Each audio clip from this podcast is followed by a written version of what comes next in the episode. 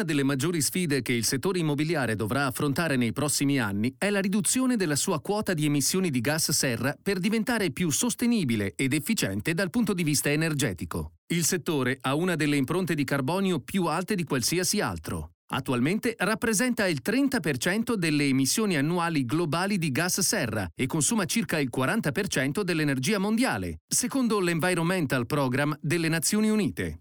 Il problema è ulteriormente aggravato dal fatto che molti vecchi edifici sono così inefficienti che richiedono una spesa significativa per portarli allo standard ambientale richiesto. È un costo che incide sul margine di guadagno dei proprietari e che quindi disincentiva gli stessi al restauro. Una via d'uscita c'è e si chiama dividendi verdi, green dividend in inglese. Si tratta di un'idea relativamente nuova di una società immobiliare tedesca, Alstreia, e sono un modo per permettere agli investitori di impiegare una parte del proprio dividendo affinché venga investito dall'azienda in progetti di sostenibilità. Questo permette a un'impresa di investire in un progetto che contribuisce ai suoi obiettivi ambientali, ma che ordinariamente non soddisferebbe i rendimenti finanziari richiesti. Nel caso di una società immobiliare, per esempio, questo permetterebbe di spendere soldi in un vecchio edificio per aggiornare il suo impianto energetico energetico o installare nuovi infissi. Qualcuno potrebbe a ragione chiedersi, non sarebbe più ecologico costruire semplicemente un nuovo edificio? Per rispondere bisogna distinguere tra carbonio operativo, che deriva dall'uso quotidiano di un edificio tramite il riscaldamento, l'illuminazione e il raffreddamento, e il carbonio incorporato, che si riferisce alle emissioni create nel processo di produzione dei materiali, come il cemento e l'acciaio, utilizzati per costruire l'edificio.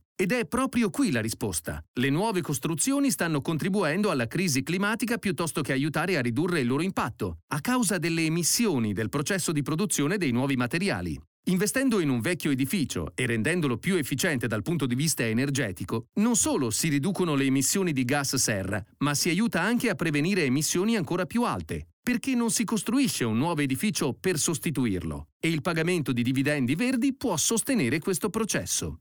Dal punto di vista degli investitori, questa modalità presuppone un certo livello di altruismo, che ben si sposa con il loro desiderio crescente di avere un impatto positivo, in particolare nella lotta al cambiamento climatico. Accettando un dividendo verde, gli investitori sono ancora in grado di ottenere solidi rendimenti, mentre l'azienda è in grado di portare avanti progetti che altrimenti verrebbero ignorati e di ridurre la possibilità di eventuali asset cosiddetti incagliati, per i quali il costo di adeguamento risulterebbe maggiore del valore dell'edificio stesso. Da un punto di vista pratico, per ogni pagamento di dividendo la società fisserà una certa percentuale che corrisponderà al dividendo verde.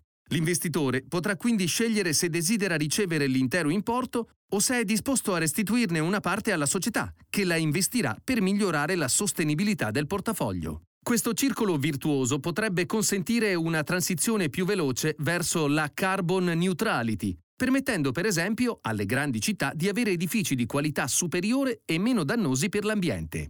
Al momento l'unica società che si sappia offrire dei dividendi verdi è Alstreia, ma come investitori attivi e attenti all'impatto e alla sostenibilità del nostro portafoglio, siamo convinti che questa politica innovativa dovrebbe essere adottata da altri attori del mercato immobiliare. Faremo pressione sulle società con cui interagiamo, sperando in futuro di vederne un'adozione più ampia. Dal pezzo Come le città globali possono beneficiare dei Green Dividend di Mark Everly, investment writer, e Tom Walker, gestore del fondo Schroeder ISF Global Cities del 2 luglio 2021.